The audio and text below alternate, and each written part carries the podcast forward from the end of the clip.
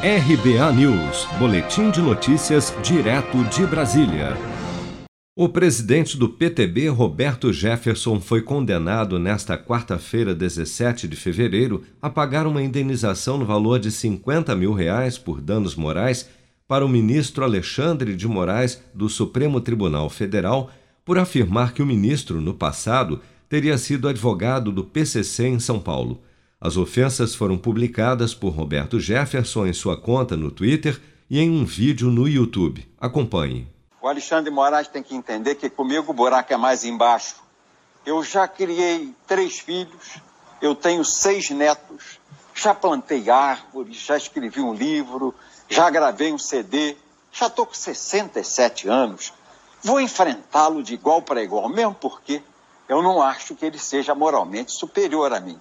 Um homem que era o advogado do PCC, primeiro comando da capital, em São Paulo, que reúne os criminosos do entorpecente, os mais ricos do Brasil, e que mandam matar lá de dentro da cadeia policiais civis, policiais militares e policiais penitenciários, o advogado do PCC, que desgraçadamente foi indicado por um partido político para ser ministro do Supremo, não tem qualidade moral, intelectual superior a mim. Eu não o respeito como ministro do Supremo Tribunal Federal, porque penso que ele envergonha a corte. Roberto Jefferson também deverá pagar mais 10 mil reais de indenização para a esposa de Moraes.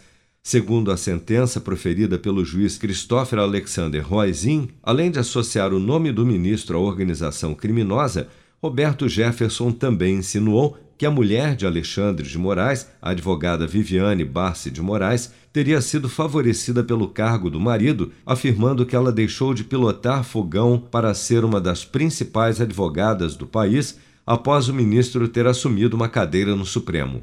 Ao condenar Roberto Jefferson, o juiz destacou que, abre aspas, ao insinuar que o autor pratica advocacia administrativa em benefício de clientes da autora, sem apresentar provas, foge-se dos limites constitucionais da livre manifestação do pensamento. Fecha aspas.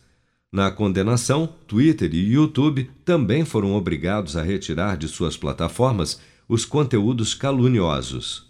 Seja para conquistar sonhos ou estar seguro em caso de imprevistos, conte com a poupança do Sicredi. A gente trabalha para cuidar de você, da sua família e proteger as suas conquistas. Se puder, comece a poupar hoje mesmo. Procure a agência Sicredi mais próxima e abra sua poupança. Sicredi, gente que coopera cresce. Com produção de Bárbara Couto, de Brasília, Flávio Carpes.